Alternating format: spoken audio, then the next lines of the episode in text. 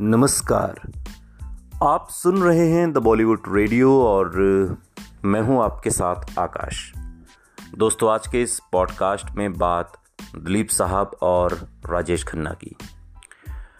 अक्सर ये, हालाँकि पता नहीं ये तुलना करना सही होगा या नहीं, लेकिन अक्सर ये तुलना की जाती है कि इंडियन फ़िल्म इंडस्ट्री का पहला सुपरस्टार तो राजेश खन्ना को माना गया, लेकिन दिलीप साहब जो एक मज़बूत स्तंभ की तरह राजेश खन्ना के दौर से पहले रहे। उनकी क्या राजेश खन्ना के साथ तुलना हो सकती है? क्या राजेश खन्ना के साथ दिलीप साहब की तुलना करनी चाहिए? ये सवाल इंडियन फ़िल्म इंडस्ट्री में तमाम आलोचकों के मन में हमेशा से उठता रहा।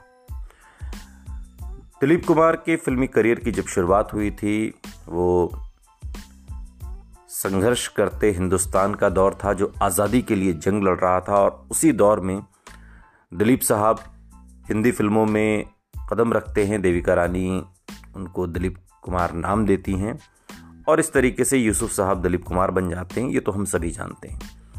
और उसके बाद तमाम ऐसी फ़िल्में जो जिन्हें आज कालजयी फ़िल्में माना जाता है, दिलीप साहब ने दी, जिनमें मुगल आज़म एक बड़ी और सुपर डुपर हिट फ़िल्म है।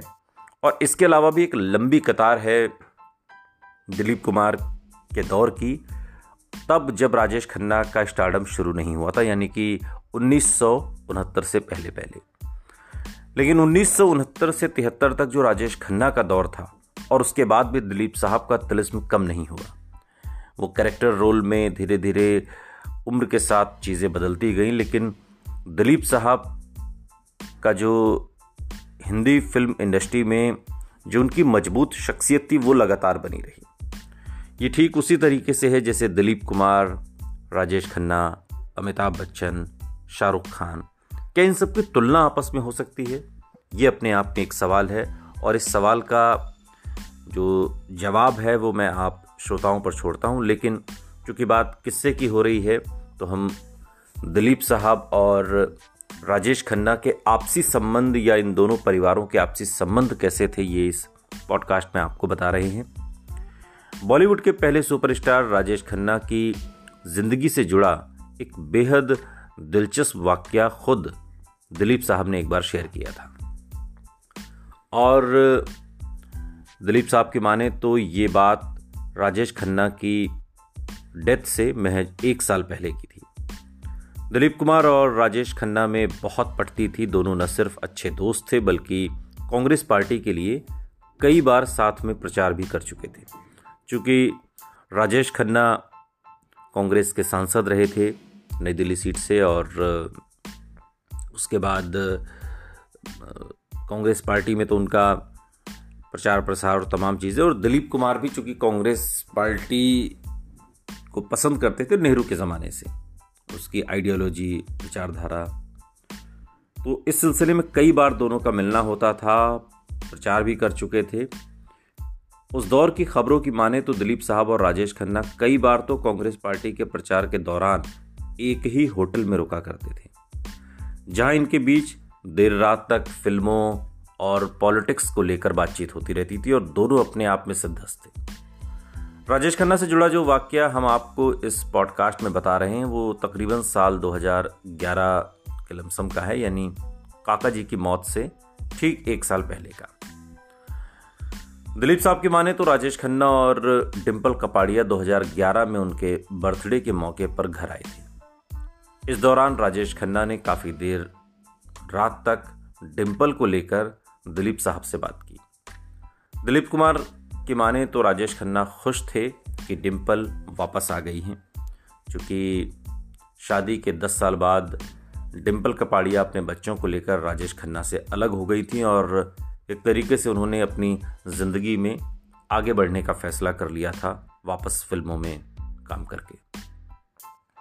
लेकिन जब ज़िंदगी के आखिरी वक्त आए राजेश खन्ना के, उन्हें कैंसर हुआ, बीमार रहने लगे, तब डिम्पल कपाड़िया वापस आ गई थी और ये बात उन्होंने दिलीप साहब को बताई कि दिलीप साहब डिम्पल वापस आ गई हैं, अब मैं बहुत खुश हूँ।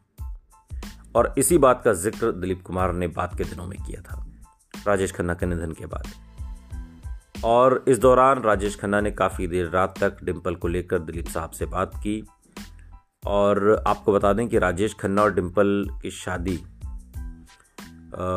बहुत कम उम्र थी जब डिम्पल कपाड़िया ने शादी की और बिना तलाक के दोनों अलग हो गए। बाद में राजेश खन्ना का फेर टीना मुनीम के साथ हुआ। इससे नाराज़ होकर डिम्पल ने घर भी छोड़ दिया और, फिर अनीता आडवाणी भी उनकी ज़िंदगी में आई। लेकिन डिम्पल कपाड़िया की जगह कोई नहीं ले पाया और इसकी बात तो इसका ज़िक्र खुद उन्होंने दिलीप साहब से भी किया था। राजेश खन्ना के साथ राजेश खन्ना की फैमिली दिलीप साहब की फैमिली बहुत दोनों में घनिष्ठता थी। सायरा बानो इसका एक किस्सा बताती हैं और अफसोस भी जताती हैं कि वो राजेश खन्ना के साथ कभी काम नहीं कर पाई। अब राजेश खन्ना और दिलीप कुमार दोनों ही बॉलीवुड के बड़े नाम हैं। देश के पहले सुपरस्टार राजेश खन्ना हमेशा से दिलीप कुमार को फॉलो किया करते थे। राजेश खन्ना दिलीप कुमार को एक्टिंग का स्कूल कहा करते थे। दोनों एक दूसरे के काफ़ी करीब भी थे। दिलीप कुमार की पत्नी सायरा बानो, राजेश खन्ना के साथ कभी काम नहीं किया उन्होंने और उन्होंने खुद इसके पीछे की वजह सालों बाद बताई। आपको बता दें कि राजेश खन्ना और सायरा बानो दोनों ने ही लगभग एक ही समय में फ़िल्मों में एंट्री मारी थी और एक ही इंडस्ट्री में होने की वजह से दोनों के बीच खूब बनती भी थी। सायरा बानो ने एक इंटरव्यू में बताया था कि उन्हें राजेश खन्ना के साथ काम न कर पाने का मलाल हमेशा रहा। बकौल सायरा बानो किस्मत ने दो बार मौका भी दिया, लेकिन दोनों ही बार राजेश खन्ना संग काम करने का जो सपना था, वो सपना ही रह गया। सायरा बातो सायरा बानो बताती हैं कि सबसे पहले छोटी बहू के लिए राजेश खन्ना के अपोजिट उन्हें साइन किया गया था, लेकिन एन वक्त पर तबीयत खराब होने की वजह से उन्हें लंदन जाना पड़ा। जिससे कि वो फ़िल्म शर्मिला टैगोर के हाथ में चली गई। कुछ सालों के बाद एक और फ़िल्म में उन्हें राजेश खन्ना के साथ साइन किया गया, लेकिन किस्मत ने ये मौका भी उनसे छीन लिया। इस बार वो बीमार पड़ गई और जब ठीक होकर लौटी तो फ़िल्म में राजेश खन्ना की जगह धर्मेंद्र की एंट्री हो चुकी थी। सायरा बानो ने बताया कि इन दोनों फ़िल्मों के चले जाने के बाद कभी राजेश खन्ना के साथ उन्हें रोल ऑफ़र ही नहीं हुए। और कुछ समय के बाद फिर सायरा बानो ने भी फ़िल्मों से दूरी बना ली, काम करना बंद कर दिया। एक तरीके से वो दिलीप साहब की सेवा में लग गई। दिलीप साहब के साथ वक्त बिताने लगी और दिलीप साहब के साथ ज़िंदगी के आखिरी दिनों तक, यानी कि निन्यानवे साल की उम्र में दिलीप कुमार का निधन हुआ, तब तक साई की तरह सायरा बानो उनके साथ खड़ी रहीं और आज भी जब दिलीप साहब का ज़िक्र होता है तो सायरा बानो की आँखें नम हो जाती हैं। सुनते रहिए द बॉलीवुड रेडियो। इंडिया